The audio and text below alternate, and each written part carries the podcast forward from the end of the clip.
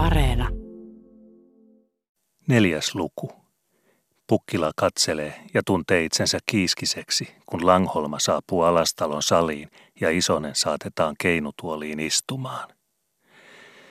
Alastalo oli Härkäniemen näperöidessä piippuhyllyllä jo pariin kertaankin kerjennyt juoksemaan salin peremmän merenäärisen akkunan edessä, josta vähän kumartaen sopi näkemään omenapuiden oksien alitse naution nokalle kiviveden suulla.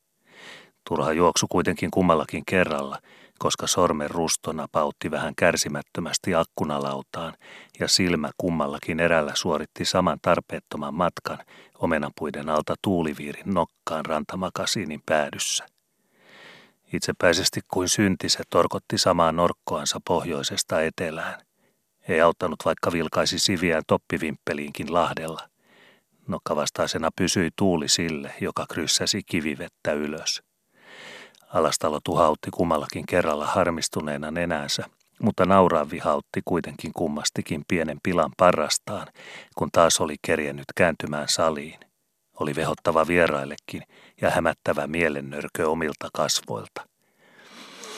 Niinkö uskosti siellä eteläpäässä viskurit viuhkivat näin syksysti riihissä, ettei tuulella ole täällä meidän päässäkään luotoa muuta tekemistä kuin viikkokaupalla porottaa kivivettä etelään, missä ilmaa tarvitaan kaunojen karistamiseen, naureskeli hän edellisellä kerralla Lahden perälle. Minä katselen joka huomelta vilauksen akkunasta ja ajattelen, kas vaan, Lahden perässä huhkitaan taas tänäänkin riihessä, koska veto tuntuu siviänkin vimppelissä, lisäsi hän vielä – koska tiesi, että nuotti oli mehosaa perän korvaan ja oli hyvä pitää hänelläkin ratasvärkki voiteessa tänään. Toisella kerralla salin kääntyessään varasti hän Pukkilan silmännurkasta pienen vahingoniloisen vilauksen ja ymmärsi, että Pukkila oli arvannut, mitä hän oli pälynnyt akkunasta. Saisi Langholma totisesti olla paikalla ennen kuin sinun suusi pääsee myllylle, ajatteli hän karsaasti, mutta sanoi nauruverso silmäkulmain poimuissa ja posken hyllävillä. Ankeri Anna Hallakos, sinä olet luuppisi ulkomahan vuorannut, koska köli leikkaa syöstävänä, vaikka tuuli nokittaisi kuinka tikuisesti keulaa. Minä luulen, että sinun nokkasi noituu tuulen paremmalle kantille, ennen kuin se pääsee seililiepeille luupissasi.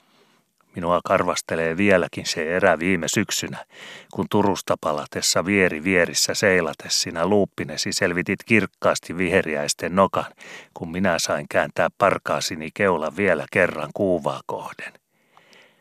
Nyt on Pukkilalla puoleksi tunniksi muutakin puheen kertaa kuin pirusten päästäminen parrastansa, ajatteli Alastalo, vaikka mieltä kaivelikin pieni äkä. Nyt saa korvansa täyteen taas niitä Pukkilan kehumisia mutta sudelle nakataan vällyt reestä, niin säilyy oma nahka eheänä ja hevosen kintut hampailta, lohdutteli hän itseänsä. Viimeinkin nikkasi Janne akkunan vierestä. Hänen sopi tuoliltaan pitää silmää merelle, ja hän antoi merkin, nousi itsekin, otti hattunsa oviseinältä ja lähti salista. Kolmannen kerran meni alastalo nyt akkunaan, meni tällä kerralla kiiruummin kuin edellisillä – Eikös pistänyt pientä juoksun hönkääkin pariin askeleeseen, vaikka hän tiesi, ettei hänen vatsansa semmoisesta hölkästä tykännyt. Todella, siellä Langholma jo tulla huristi Rantalahdella hyvää laitaista, oli kerjennyt jo Härkäniemen rantahuoneen nurkalle, hellitteli jo takapurjeen kuuttia löysäksi, vaikkei päästänyt vielä kädestään, kun nosti kurssia tälle puolelle Lahden. Turvallinen mies niin paatissa kuin salissakin, ajatteli Alastalo, kun peräpurje heltesi tuulesta juuri sopivalla hollilla ja kaksimastoinen priiseilipaatti heikkenevin vauhdein etupurjeellaan sieppasi sen nousun, mikä tarvittiin, kun oli viistettävä sahdatusti rantahuoneen nurkan taitse siltakarkkuun. Terävästi ja taite siellä liikutaan, missä Langholma liikkuu. Ei kolisteta keulaa karkkuun, mutta lasketaan kuitenkin tihuvasti keula siltaan, tunnusti Alastalo joka alkoi tuntea, kuin rupeasi olemaan painolasti ruuman puolella salissakin. Puhele nyt, ajatteli hän taakseenkin, kun puolikorvalla kuuli, kuinka pukkila oli toimessa selitelläkseen sohvalla Lahdenperälle ja Karjamaan Eenokille, kuinka se viheriäisten nokan selvittäminen oikein oli tapahtunut mennä syksynä Turun markkinoilta palatessa. Minä näin, minä katselin. Minulla olivat silmät vahdissa – Minä äkkään ja sanon Evaldillekin. Katsos, sanon, katsos Evald, tuulella on kuherpää tuolla, liepasee sieppauksen ahterikulmasta. Me emme otakaan ventaa, Evald, emme jumaliste otakkaan. Pidetään kurssi, pysytään halssissa vaan. Antaa alastalon kääntää, mutta me emme käännä. Tuolla tulee takatuuppa ja me selvitämme nokan niin kuin kurkku viinan kulauksen. Voi leimaus, kuinka kirkkaasti selvitimmekin. Minä löysäsin kuuttia ja huusin alastalolle. Kuuvaankos sinulle tuli asiaa? Minä meinaan Naantaliin. Kuuvaankos kysyin. Naantaliin sanoin ja huusin Evaldillekin. Lykkää puoshakalla kiviin, jos kerkiät, niin mennään vieläkin liukkaammin ja kerjetään alastalon edestä puoleen. Me korjaamme itsemme pois tieltä, huusi vielä taakseni alastalollekin. Voile sinä, ajatteli alastalo uuden kerran, mutta sen verran kiemaisi kuitenkin veressä, että oli tuhautettava harmin kutia sieraimissa. Kerrotko sinä senkin, kuka sittenkin seilasi edellä Naantalin rauman suulla, ajatteli hän. Mutta nyt ei ollut aikaa suukeräjien pitoon. Langholma oli jo rannassa, ja parempi niinkin, että pukkila pysyi nuoteissa. Hän siis vain käännähti akkunasta, silmäsi, että Härkäniemen selkäpuoli vielä oli piippuhyllyn edessä. Saisi hänkin olla hammastamassa sohvalla, niin Pukkilan puheisiin tulisi mutkia, harmitteli hän hiukan, mutta nakkasi omasta puolestaan pienen kalikan Pukkilan sääriin hyppelemään. Kuinkas kävi silloin, kun sinä toisenkin kerran kävit katsomassa, miltä nokan kivet näyttävät likeltä niemen kärjessä? Kysäistä tokaisi hän ohi mennessään.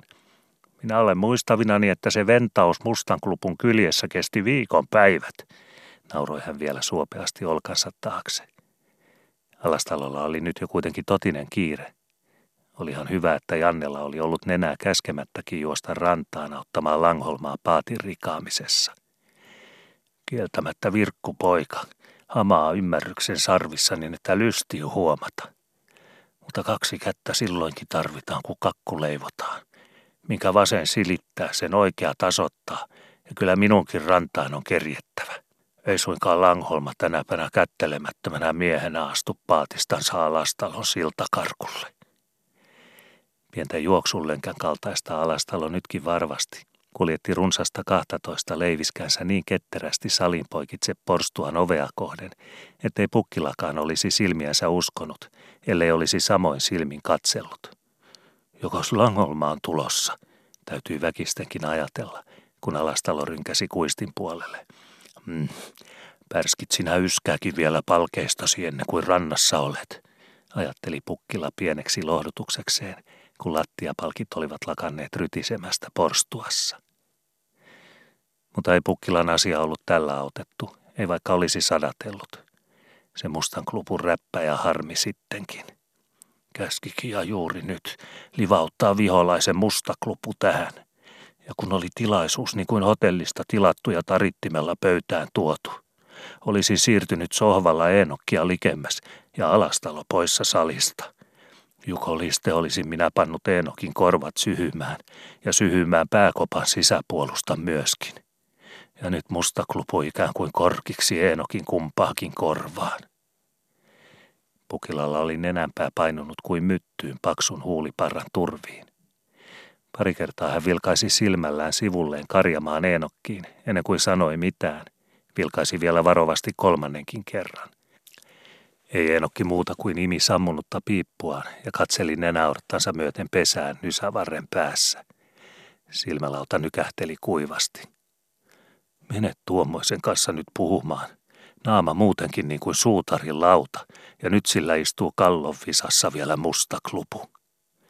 Pukilan kaiveli sisuksia niin, että rintaa ryitti. Koko musta klupu, pahan hengen kloppi.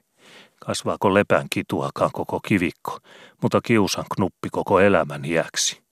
Makaa kuin laiska lehmä paikallansa, tällä nyt itsensä juuri keskelle laitaa, niin kuin lehmän läjä keskellä tietä, en paremmin sano. Pääseekös kivivedeltä ja pääseekös kivivedelle, jollei musta klupu kiukuta keulan edessä.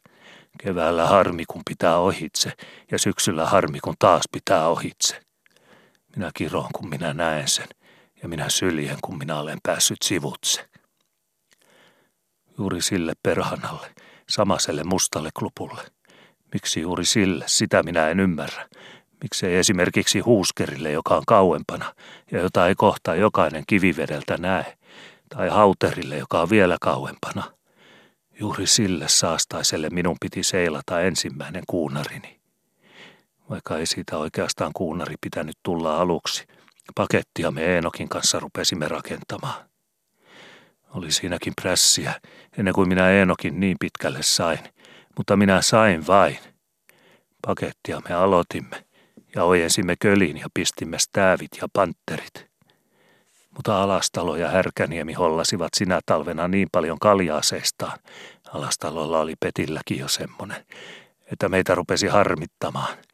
Mm, minua kumminkin harmitti. Ja minä sanoin Eenokille, että emme kehtaakaan pakettia laittaa. Alastalo laskee mastot ja sanoo, että meillä on vain yksi, kun hänellä on kaksi. Eenokki oli silloin jo sama kränä kuin nytkin, vaikkei hänellä ollutkaan leuanväkä vielä yhtä paljon koukussa kuin nyt. Hän rupesi samuliksi ja sanoi, mutta köliin ei kajota enää, se on jo ojennettu. Mikäs minun silloin auttoi muu kuin pistää parrasta vain korkeammaksi. Ja minä pistin. Pistin rohkeasti korkeutta. Pistin tuplasti ylöspäin. Alastalo puheli lästeistään ja minä pistin myös lästin tilaa ruumaan. Mitäs minulla muuta olikaan tehtävissä? Enokki oli mitannut kölin eikä siihen saanut kajota. Ja mastoja minä myös pistin kaksi. Peliä siinä oli, että sai sopimaan, mutta minä pistin kaksi. Enokista oli kiusaa silloinkin. Riiteli, että mitä niitä kaksi, kun yksi on aina yksi ja yhdelläkin toimeen tullaan. Mutta minä selitin, että on selvempi kaksi mastoa.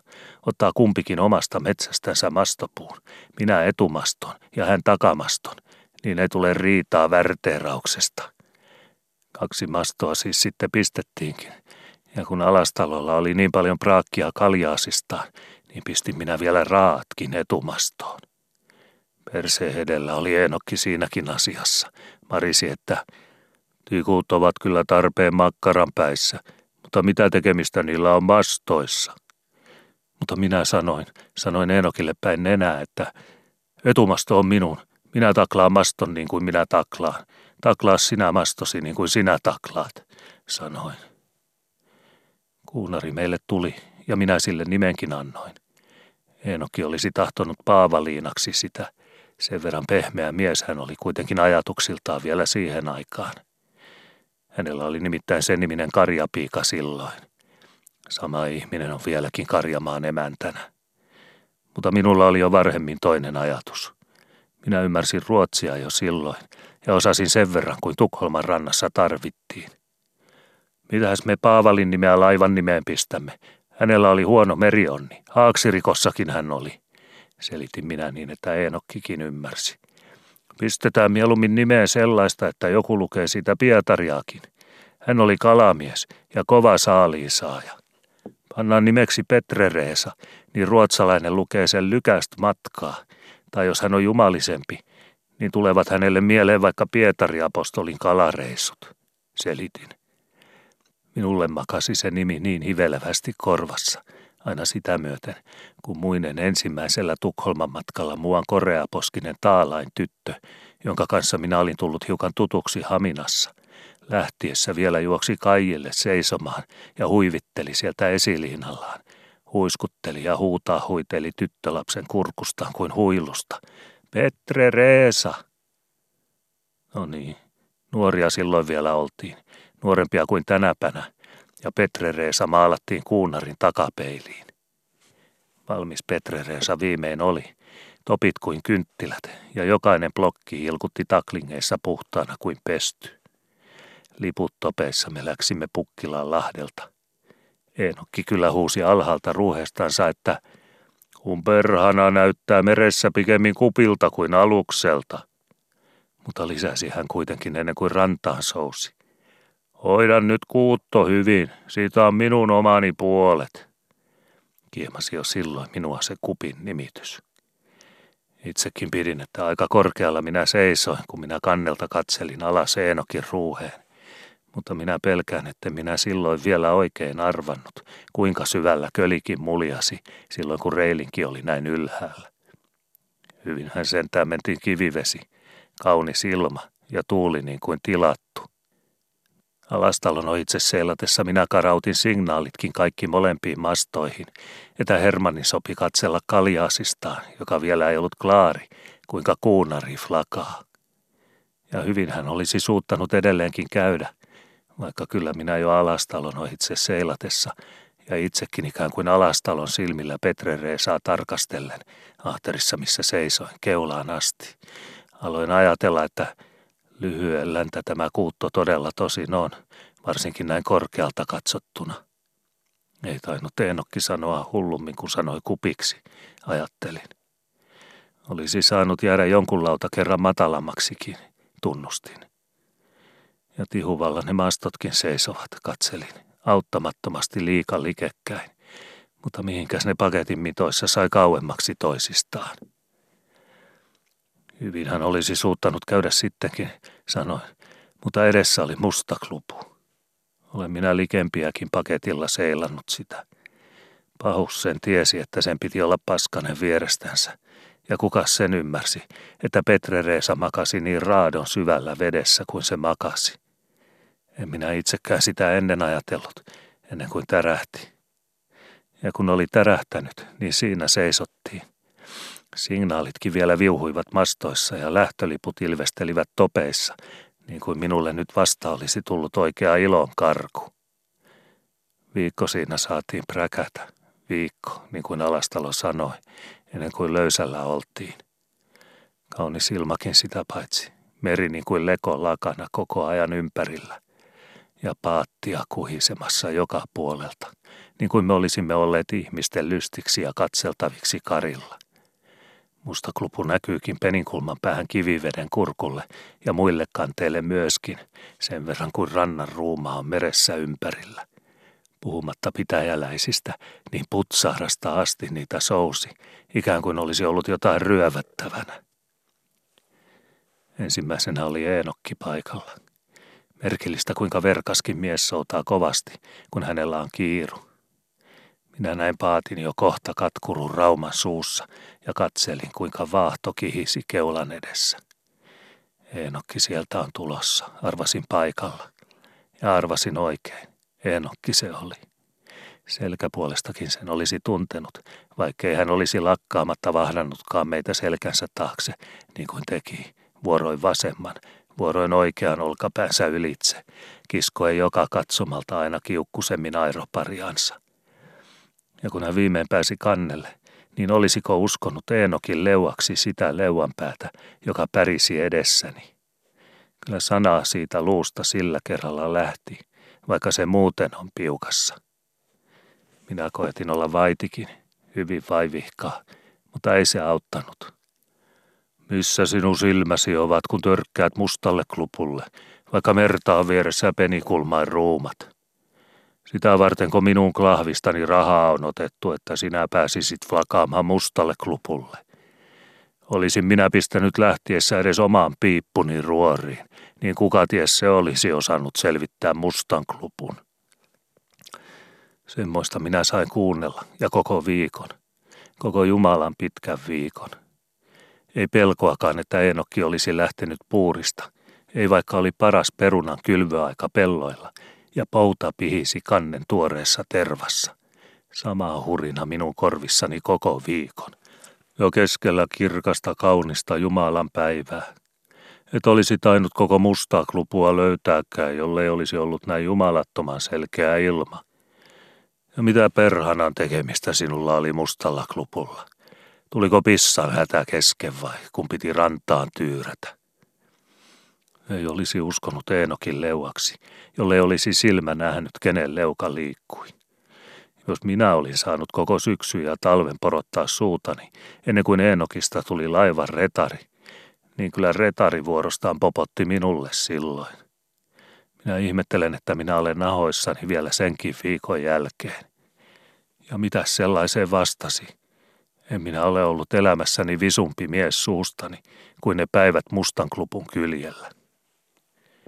Ja ihmisilläkin tekemistä koko perunan kylvön ajan minun haaveristani. Minä pelkään, että perunat tulivat huonoon kylvöön koko pitäjässä sinä kevännä. Tammeliini vaarikin, hän oli elossa silloin vielä, sousi pukkilaan. Ei hänellä pukkilaa muuten ollut asiaa, mutta hänellä oli vanhaa kaunaa. Minä en ollut ottanut häntä puosuksi puuriin. Tunsin tarpeeksi hänen suuverkkinsä vanhaltaan. Hän siis sousi pukkilaan. Äiti Muorikin oli silloin vielä elossa ja höykässä. Meni tupaan ja istui penkille. No, Petterkin on sitten haminassa jo, alkaa koiraleuka pakinaa penkiltä ja katselee pannun kylkeä toton tuhassa. Muori siunaamaan. Vai joko on? No kylläpäs hän taas kerkesi. Vaikka arvaa sen, että Petter kerkiä, kun Petter menee. Siunaamaan kuitenkin, kun tulitte sanomaan. Taitaa maistaa kahvintilkkakin soudun päälle. En paremmin sano, vai Petteri on haminassa. Petter, Petter, hän menee ja hän kerkiää. Hän tietää riikit ja ranskat, krunstat ja haminat. Vai haminassa jo, sano paremmankin kerran. Ja entispäivänä vielä hyppeli hännissäni, juoksi kamarista tupaan ja tuvasta kamariin. Umpeles nappi tuohon, liirinki flakaa, jokos hattu on putsattu. Ota kamarin kaapista kaksi ruotsin nenäliinaa, pist laskoa ja vakkaan.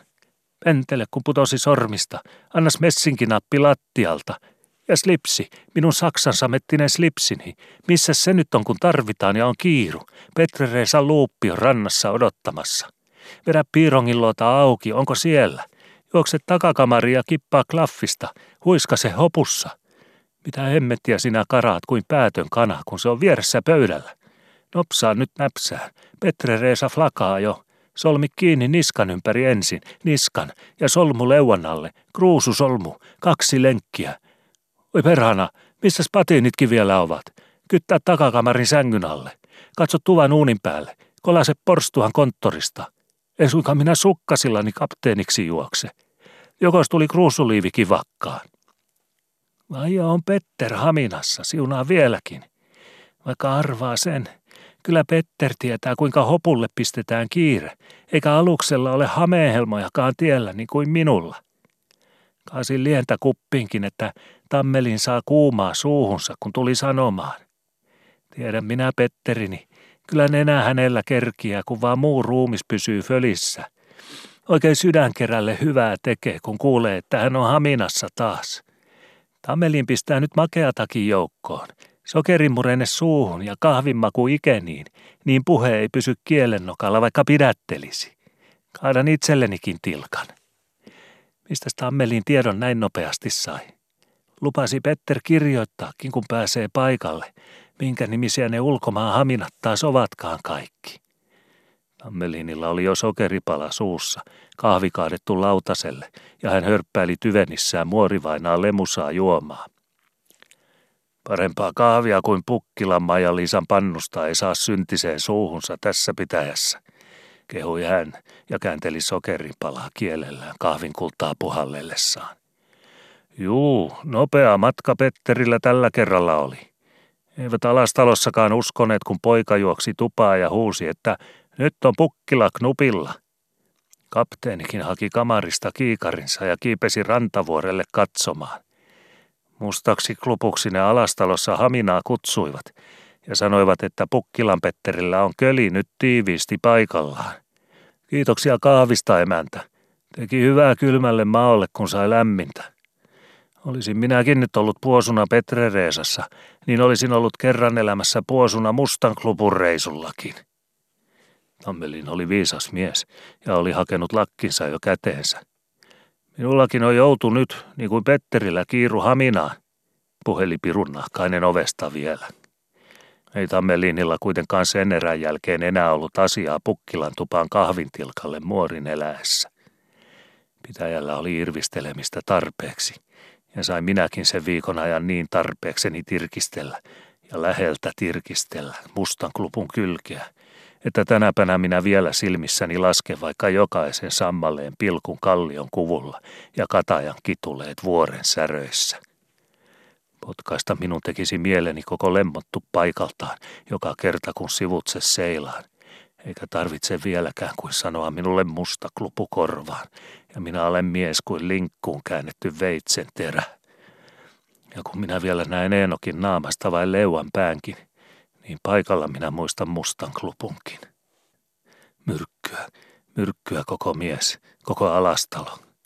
Painaa vuovissa kaksitoista leiviskää, mutta minä luulen, että jos vuovin nokkaan pistettäisiin erikseen myrkky hänen kropassaan, niin se säkki yksin pistäisi vuovissa keviöiksi 13 leiviskänkin puntit. Pukila verissä oikein tosissa kiehahteli.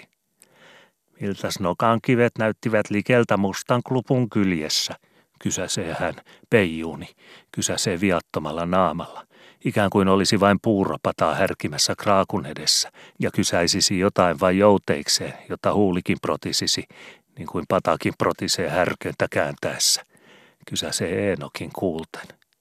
Aivan kuin olisi hän lukenut niin kuin kirjasta, että minulla hyppelivät varpaat jo. Annas kun alastalo pääsee salista, niin kukas on istumassa Eenokin vieressä kuin vilaus sohvalla, jollei pukkila, pukkilan perhana.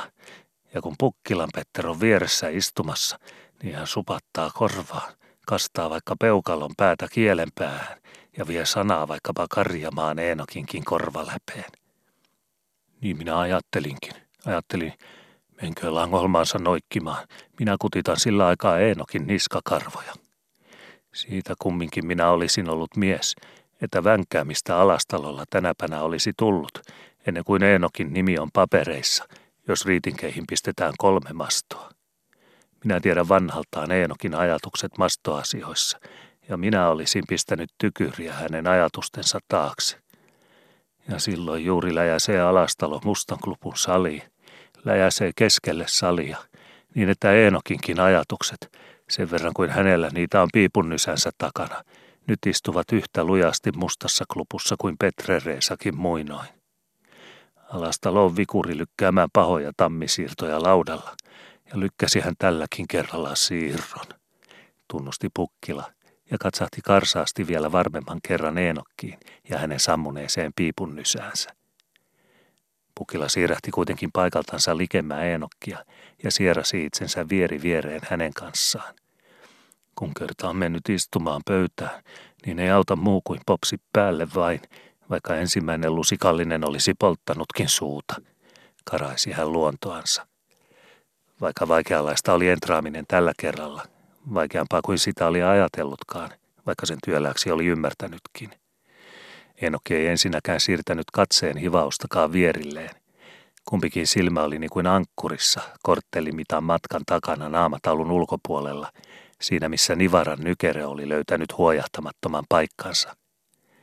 Nykere puolestansa tuntui sanovan, että kun tässä paikassa ollaan, niin miksei tässä paikassa pysytä.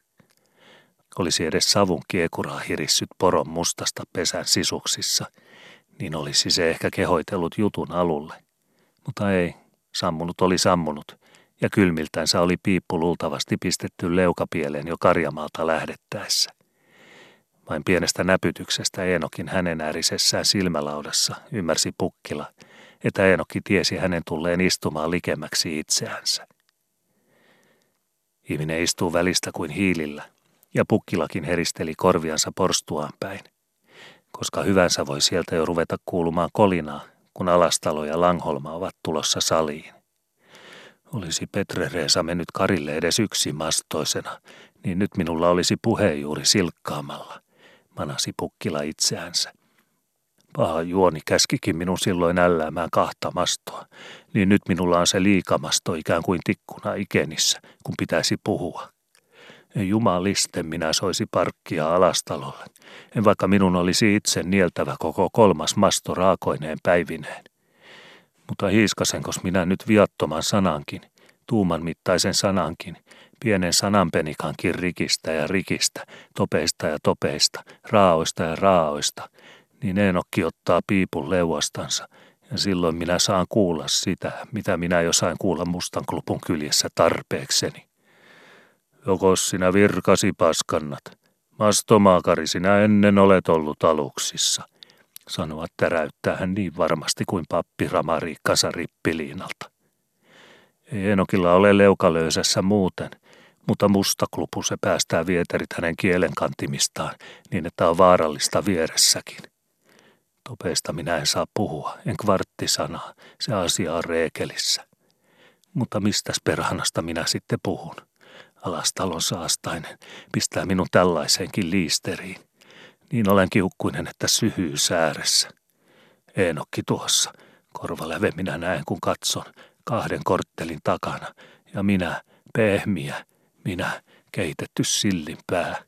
Minä lautamiehen iso pappa luultavasti joskus. Minä en saa kieltäni kyljellensä nyt kun tarvitsisi. En vaikka ottaisi peukalon ja etusormen väliin koko palase ja repelisin. Yhtä hyvä koko mujake paistin pannussa kuin minun suussani nyt. On se hemmetti kuitenkin, kun Jumala on tuomoisiakin knuppeja sorvannut maailmaan kuin Eenokinkin knupin tuossa. Mene ottamaan lastua höylän terällä vuoren kyljestä, niin krapinan kuulet ja lovet lasket terän lohkoissa. Mutta lastu, missä se on lastu? Mitä lastua veistäisi silloin kielikään Eenokin kaltaisesta kallosta? Kieli on kuitenkin vain lihaa eikä terästä niin kuin höylän terä, ja kumpis mahtaisi mureta, Eenokin kallo vai vuoren rapa, jos ne iskisivät otsittain. Minä luulen mustan klupun jälkeen, että Eenokin kallo ainakaan ei antaisi myöten siinä rytinässä. Ja jos antaisikin kallo, niin ei antaisi leuka. Voi vaivaista syntistä sanoo pappikin, ja sama sanon minäkin. Kyllä alastalo minulle peli jätti. Mastoista ei minun passaa puhua, ei hiiskaistua sanaa. Maston sanakin on Eenokille tällä hetkellä sama kuin puskiin pahalle koiralle. Karan lahkeesi kaksin härisevin hammasrivein. Milläs leivän nielle, jollei sitä haukkaa ensin, ja mitäs parkista puhuu, jollei mastoista puhu. Ja kuinka liukkaasti minä sittenkin olisi voinut puhua. Sanonut vaan, usannut Eenokin korvaan niin, ettei kukaan olisi kuullutkaan. Lykännyt kylkeen ja sanonut, alastalo on isonen, tullut perhanan isoseksi, oikein paisunut minun mielestäni. Saa nyt parkinkin vielä. Pykätään parkki hänelle nyt vielä, niin torppareita me hänen rinnallansa olemme kohta jokainen. Pahus, torppareita. Karjamaa, sanon. Karjamaan Eenokki torppari Alastalon, sanon Alastalon Hermannin rinnalla. Niin minä kuiskuttelisin. Härkänhiemikin kävelee jo hyllyltä takaisin, mutta ei hänkään kuulisi sanaa hivausta. Niin visusti minä puhuisin. Korvan juure minä puhuisin. Jokainen sana kuin korkkiruuvi väkä juuri korvaläpeen. Mutta miksen puhuisikin? Siirrä itseäni likemmäs ja tee juuri niin kuin sanon. Kuiska se Eenokille korvaan. En hiiskase hiiren haukotustakaan, en mastoista, en maston tikuistakaan. Kukas niistä käskee silloin puhumaan, kun ei niistä tarvitse puhua? Puhu muusta, puhallan poroon vain. Porotan pirusti siihen paikkaan, jossa kytee. Porotan perhanasti juuri kipinä jyvään. Olen minä pajassakin palkeilla ollut ja tiedän, että musta pihisee kiiluksi silloin kun lietsoo ja kun kiilu kiemaisee, ei silloin kauan kestä ennen kuin raudan pääkin on pehmeä ja taputettava. Pukila oli itse jo yltävalkeassa. Hän oli nyt jo niin likellä Eenokkia istumassa sohvalla, kuin tilan puolesta sopi toista likellä istua. Käsi peitteli kämmen puoli ulospäin suumpieltä, kun hän käänsi päänsä niin, että sopi sojottaa suoraan Eenokin korvaan. Silmät vilkuivat sinne, jonne Härkäniemi oli hyllyltä palattua mennyt istumaan omalle varhemmalle paikalleen sohvan toisessa päässä ja hävinnyt savupilveensä. Silmät vilkuilivat, mutta suu oli toimessa. Oletko huomannut, Eenokki, että meitä ei huomatakaan salissa?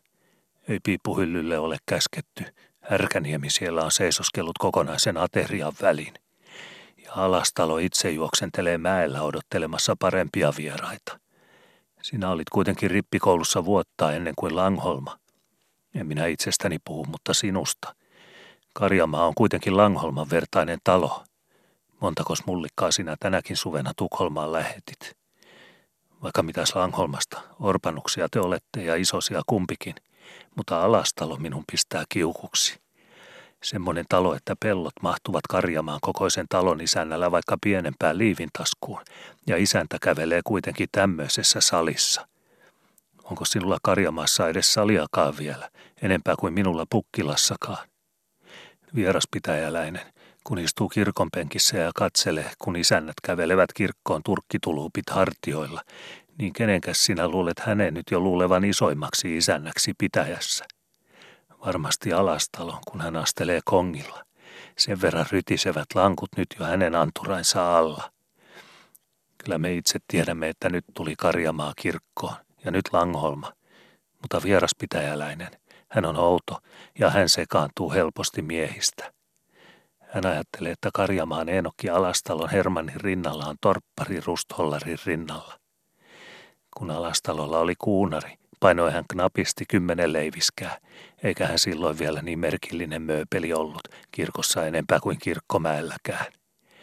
Priki ja Siviä sillalla hänelle on niskansa tullut 12 leiviskää. Ja se, mikä hänellä on painoa tullut lisää, se on hänellä tullut julkisuuttakin lisää. Ja minä ajattelen, että parkin kapteeni rupeaa painamaan 14 leiviskää. Ja semmoisen miehen rinnalla ei enää naapuri mahdukaan kirkonkongilla kävelemään. Saa juosta pikentti poikana selän takana, jos siellä on tilaa kipata. Pukkila alkoi päästä vetoon. Kipata, kipata, sanoi hän ja livautti peukalollaan ison sormensa nenitse Enokin silmien edessä niin, että paukahti. Pukila alkoi unohtaa, että hän oli kuiskimassa toisen miehen korvan juuressa. Kipata niin kuin imukaritsa emänsä takana, sanoi hän. Karjamaan Eenokki kippaamassa alastalon Hermannin hännissä, niin kuin pojan mukulla papan kantapäällä kongilla. Kuikahti Pukkilan kurkusta jo ääninenkin sana. Kuikahti niin äkkiä ja kiekavasti, että niinkin levollinen mies kuin Eenokki siirrähti päätänsä tuuman verran puolemma. Piippukin siirtyi leukapielestä käteen. Juu, Eenokki, rakennetaan me parkki alastalolle, niin saadaan isonen mies pitäjään, malttoi pukkila äänensä hiljaisemmaksi, mutta oli samassa jo kiepsahtanut sohvalta pystyyn Eenokin eteen lattialle. Perhana, sanoi hän, ja Eenokin silmien edessä huitoi ilmassa käsi, jossa vanhalta laskulta tiesi olevan viisi sormea, mutta jossa nyt olisi voinut laskea haristimia vaikka kymmenen vilastelemassa. Perhana, sanoi Pukkila paremman kerran ja oli valkeassa. Sääripiiputkin kyykistelivät koukkua, että oli varaa lingota mies pitemmäksi, jos sana tarvitsi mitan puhtia. Oletkos mitannut alastalon sarat ja oletkos mitannut karjamaa sarat? Varis loikasee, kun se alastalossa siirtyy saran päästä saran toiseen päähän, mutta Karjamaassa on variksen lennettävä pellolla. Semmoiset ovat talot, kun maat vierekkäin pistetään. Mutta oletkos mitannut alastalon liivejä ja omia liivejäsi? Räätäli ottaa seinältä isot sakset, kun hän leikkaa verkaa alastalon liivejä varten, mutta sinun liivisi hän leikkaa muijasa saksilla. Semmoisia ovat isännät, kun liivit ovat rinnan pöydällä ja liivien verka se on, joka kirkonpenkissä näkyy, eikä sarkain savi. Vieläkö sinulla on halua lihottaa alastalon pieliä enemmänkin? Laita sitten alastalolle parkki, soudat tuomaan rahojasi alastaloon. Minä luulen, että ne tyrkyttämättä korjataan täällä. Mutta älä minun penkkiini tule, jos naapuri kasvaa laveammaksi penkillä vielä, ja sinä tiput kapteenin vieriltä oman penkkisi korvalta kongin permantolankuille istumaan. Pukila oli nyt täydessä vedossa. Hän ei huomannut, että piipun korina härkäniemen päässä sohvaa oli alkanut hiljetä ja jo hieman aikaa aivan tauonnutkin, ja että verkakseen ohenevan savuesiripun takaa alkoi hämöttää verrattain vissi silmäpari, joka joltisellakin tarkkuudella seurasi tapauksia sohvan toisessa päässä. Pukila oli siis täydessä vedossa nyt. Koukistettu sääripari kimmahti viimeinkin suoraksi – niin että Eenokinkin täytyy nostaa leuan päätä, kun mies kasvoi pitemmäksi hänen edessään. Pukkilan käsi oli nyt puristettu nyrkiksi ja luki lakia kuin Mooses kultavasikalle. Huitoin niin tihuvasti Eenokin silmien edessä, että tyvenen Eenokinkin ripsiä räpytteli, vaikka hän tiesikin vaaratta olevansa. Minä sanon, minä sanon sinulle, minä sanon kelle hyvänsä, minä sanon vaikka alastalolle, että tikku on tikku kuitenkin, sanottakoon sitä vaikka mastoksi, ja että ei tikulla lastia seilata, vaan ruumalla, ruumalla enokki, ruumalla. Pukila takoi nyt toisella nyrkillä pivonsa pohjaa, ja tyrkkäsi päänsä niin likelle kuin Eenokin otsakulmilta sopi toista silmänterään tirkistää. Ei tikku, ei vaikka niitä olisi kymmenen pystyssä, killingin pyörivääkään nokkaansa nokase. Ruuma se on, joka rahdin retarille seilaa laivassa, vakuutti hän ja niska kangistui juhlalliseksi. Vai luuleeko salastalo, mahtaako salastalo luulla, että rahaa rapistellaan pilvistä vartaalla, kun toppeja vaan on tarpeeksi monta ja tarpeeksi pitkiä, kysyi Pukkila ja nauroi myrkyllisesti. Me muut tongimme pelloillamme savea ja vähtäämme auranknupissa niin, että selkää särkee, korjataksemme joskus mullanraosta jyvää laariin. Mutta alastalossa on kaiketi toinen usko. Oletko katsellut teidän puolelta raumaa rannalla? Juostaanko siellä pellolle vai leipävartaat pystyssä koko väki ja noukitaan kyrsät valmiiksi kypsinä ilmasta tangon nokkaan? Kysyi hän ja sai Eenokinkin vetämään toista suupieltänsä naurun väkään. Ei suinkaan alas talon pellon kivistä muulla kurilla leipää otetakaan, päästeli pukkila kieltää löysemmältikin, koska nuotti sopi ja Eenokin naamasta näki, että juttu hivasi naapurin munaskuita. Tähkää ainakin ne tilkut kasvavat niin harvakseltaan, että surku tulee kylän variksiakin, kun niiden on tultava toimeen semmoisen talon vainioilla, sanoi hän, ja vaikeni hetkeksi, että toinen kerkesi ajatuksinensa jäljestä. Parkki perhana, siinä on yksi masto liikaa alastalon laivaan, sanoi hän äkisti, kun piti, että nyt oli Eenokki hinassa. Ei suinkaan alastalo laveampaa täkin kantta tarvitse anturoittensa alle, kuin hänellä on pellon alaa sontarekensä kääntämiseenkään vainiollaan. Kuljetti pukkila johta kuitenkin vielä äskeiselläkin jänteellä, vaikka sormi ei unohtanut näppäillä kvinttiä muillakin säkeillä. Miksikä ei, miksikä ei, myönteli hän, ja oli silmänvilaukseltaan aulismies. Komeatahan komealla pitää. Eihän retarilta kysytä muuta kuin rahaa, ei muuta kuin omaa rahaa, rahan paperia vaan. Pinkka tai pari klahvista, mitä semmoisesta, kun tietää laittavansa komeata komealle, rustaavansa naapurin, niin että on itsellä komea naapuri. Naapuri sanoo kuka ties tattiskin ja kiittää, ja puukhollari puhelee syysmarkkinoilla kaupungin puodissa. Vai Karjamaan isäntä kivivedeltä? Onko Karjamaa lähellä Alastaloa? Alastalo taitaa olla suuri paikka, sillä on parkkilaivakin ja lihava mies – Taitaa olla iso rikas. Hän tekee kauppansa meillä. Ostaako sisäntä muuta kuin tämä tupakkakartuusin? Pukila oli peijakkaan tyytyväinen kielen päähänsä tästä viimeisestä. Ostaako sisäntä muutakin kuin tämän tupakkakartuusin? Ajatteli hän uuden kerran omat sanansa. Siinä sai Eenokin Nirsokin nokan päähänsä, ja nokan päähän sillä tavalla, että häntä karvastelee pilleri, ikään kuin olisi alastalo ollut näpäyttämässä, enkä minä ajatteli hän ja hierasi kämmen pohjaansa sivauksen. Se siinä on hemmetti sittenkin, lisäsi Pukkila, ja oli nyt jo semmoisissa ruppeuksissa, ettei hän enää puhunut Eenokille yksin. Saivat salissa laveammaltikin kuulla, jos tahtoivat. Se siinä on pirun pihti, että alastalo on kyljiltänsä paisunut niin mokomasti, paisunut vähän paljon, sanon. Niin että kuinkas käy, jos me nyt pistämme mastoja liika tihuvasti kuuttoon ja kapteeni jää mastojensa väliin, kun ei mahdu raosta, jää kiikkiin räpylöimään niin kuin kampela silakkaverkkoon. Parkissa on liika paljon mastoja, jotta alastalon ruumiin kuffi klaaraisi tikut kannella selvästi. Vetosi pukkila jo koko saliin, ja naurun höräyksiä kuuluikin eri kulmilta, kun Lahdenperä ensin oli läjäyttänyt sohvalta valtanaurun ilmaan. Pukilan silmät vilskuivat salin kaikki neljä seinänvierustaa ja korva korjasi naurun rähän joka puolelta. Härkäniemen sohvan päässä oli ollut hiljaista, melkein arveluttavan hiljaista pienen aikaa. Savuriippukin oli ohentunut ympäriltä, niin että erotti selvästi silmäparin olevan vahdissa jyhmävän otsan alla, ja piippukin ja parran vasta olivat tällä hetkellä niin hievahtamattoman liikkumattomasti paikallaan rinnan pielillä, että se, joka katseli ja tiesi Härkäniemen ja oli nähnyt hänen komentosillalla ennen kuin piipun suupala hellitetään huuliparrasta ja kapteeni karjasee, selvä käännökseen. Se arvasi, että nyt Härkäniemi pian sanoo jotain. Juuri sillä lailla tapahtuikin. Piipun suupala hellitettiin hampaista ja nostettiin huuliparran eteen semmoisen matkan taakse, että se nopeasti taas sai paikalleen takaisin. Pieni silmäin luimaus vilkaisi syrjäkarei vielä pukkilaan, ennen kuin parran puoli kyynärää liikahti. Petri Reesan maston välejäkö sinä nyt muistelet? jymisi punanruskean liehasta sarvettomalta kuuluva kysymys. Ja harmittoman näköinen parta jatkoi, kerta alkaneena, työtänsä jauhaen.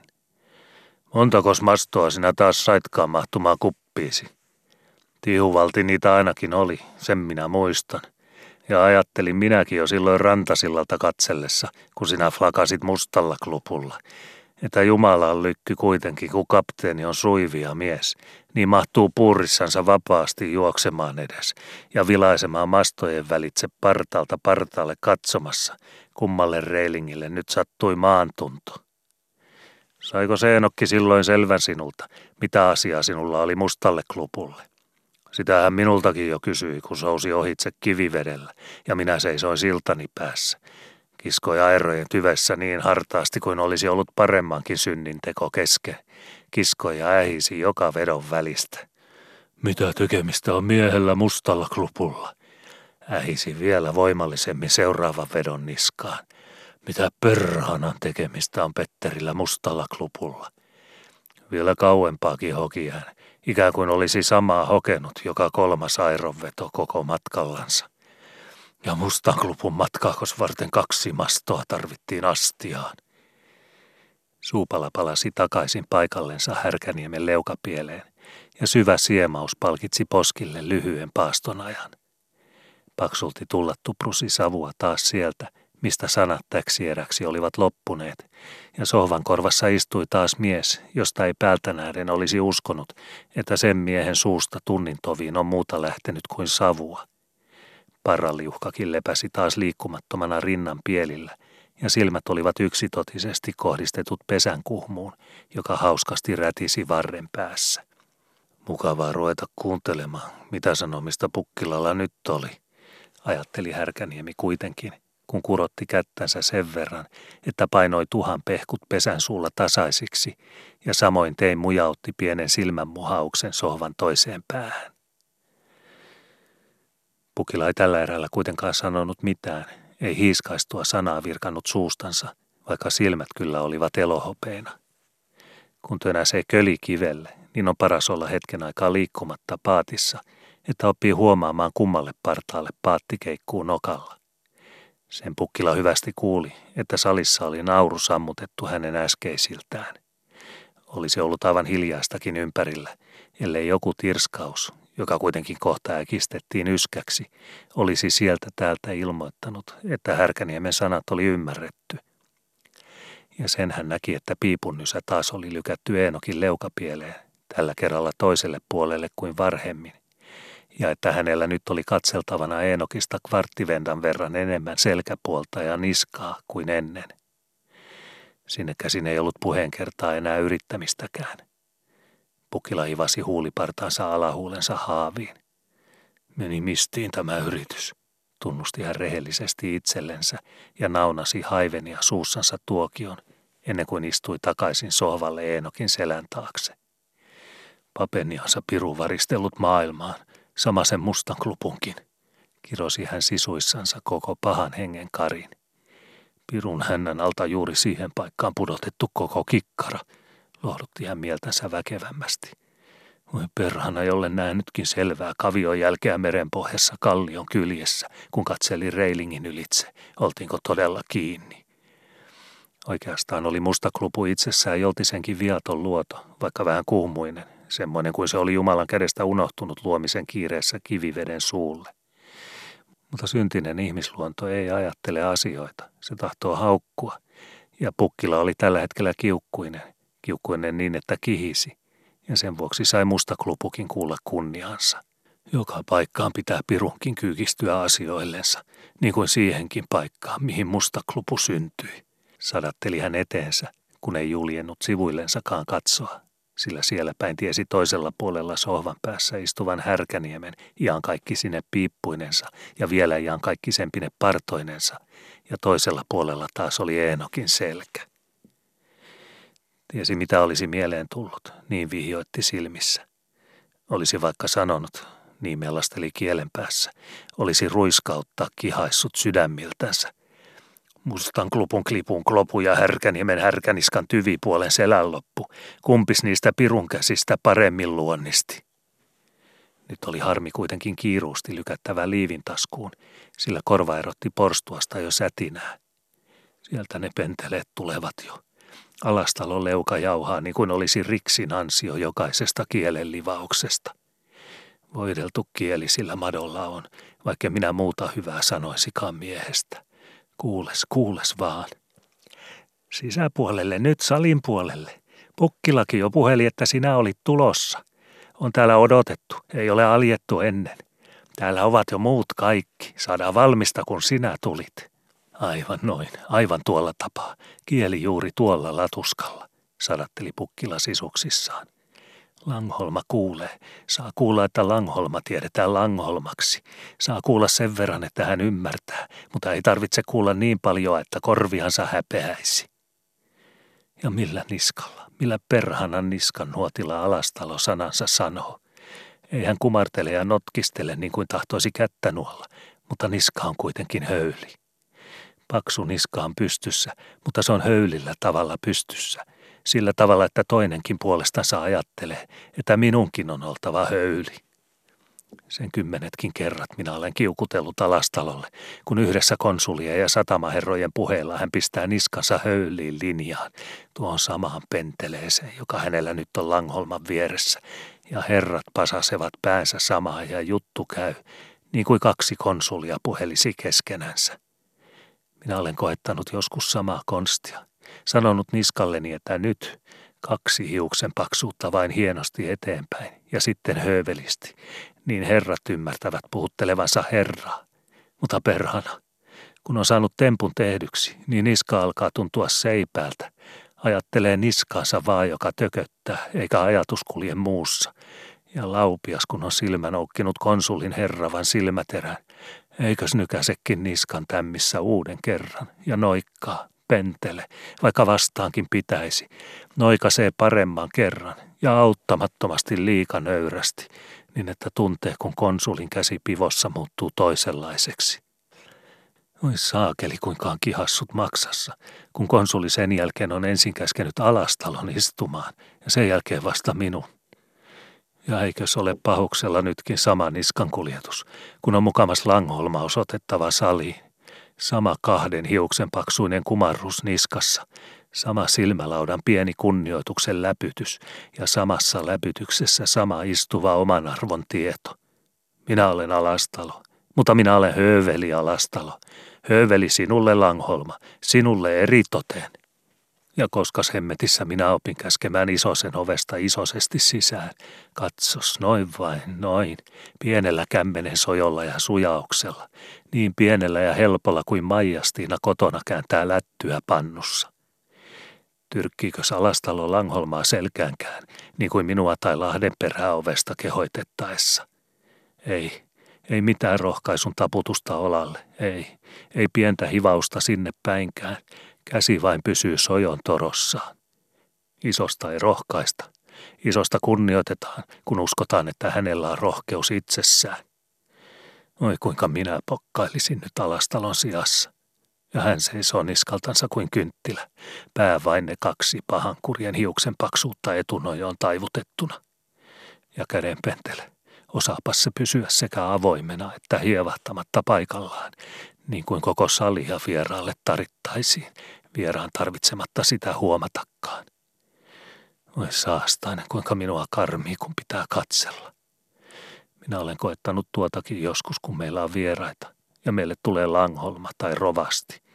Mutta hemmetissä, kun minä hypin vieressä ja takana sittenkin, ja koskas pääsevät he minun ovestani sisään niin juhlallisessa levossa kuin heille on mukaisa, ja niin kuin Langholma nytkin tuossa astuu salin puolelle alastalon seuratessa – ja tuommoisten kanssa minun pitäisi tänäpänä pärjätä, alastalonkin, joka nytkin ymmärtää pysyä kvarttiaskeleen Langholmasta taampana, vaikka onkin melkein rinnan.